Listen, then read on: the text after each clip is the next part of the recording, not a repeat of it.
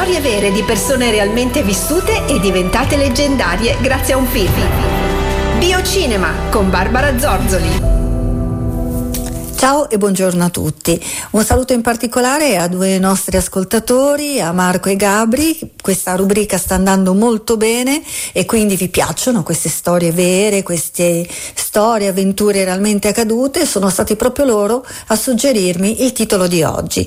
Perciò prendete carta e penna e segnatevi il titolo del film di cui sto per parlarvi. Il cammino per Santiago del 2010, diretto, eh, sceneggiato, quindi eh, firma, regia Sceneggiature si ritaglia anche un posto come attore Emilio Estevez, il figlio di Martin Sheen, che ha proprio voluto papà nel ruolo del padre, protagonista assoluto del film, a cui vengono dedicati tutti questi primi piani quasi a entrare in maniera introspettiva nella sua anima, se vogliamo. Ora che voi conosciate o meno tutto quello che è sotteso al cammino di Santiago e parlo del settore religioso, di sicuro ne avete sentito parlare.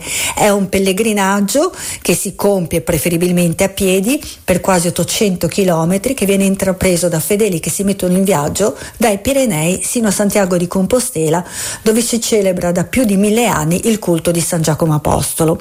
E il film realizzato da Emilio Estevez che prende spunto, ecco questo è importante, non proprio da una storia vera, da una vicenda vera, ossia da un viaggio andato a buon fine, quello tra Emilio Estevez, ossia il figlio che vedrete nel film e anche il regista del film, e Martin Sheen Sheen, ovvero suo padre nella vita reale, che vedrete nel film nel ruolo del padre, erano a Santiago di Compostela e hanno vissuto una bellissima avventura.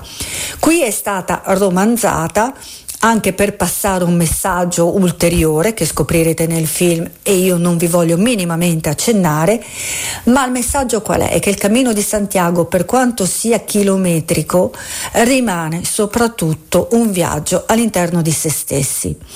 infatti questa vicenda che vi verrà narrata avrà un po' un passaggio di testimone. Immaginate nella staffetta, ok? C'è proprio un passaggio tra padre e figlio.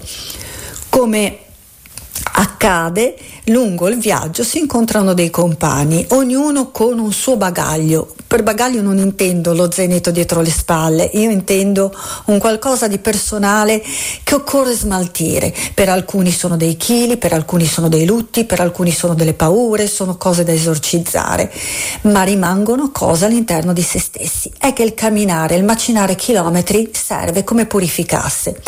Il messaggio principale del film lo potrete leggere se recuperate la locandina splendida, così come alcune inquadrature panoramiche che rimangono scolpite nella mente, e recita questo: La vita non è quella che scegli, è quella che vivi. E con questo io vi bacio, vi abbraccio e vi consiglio caldamente di recuperare questo film perché ne vale davvero la pena. Ciao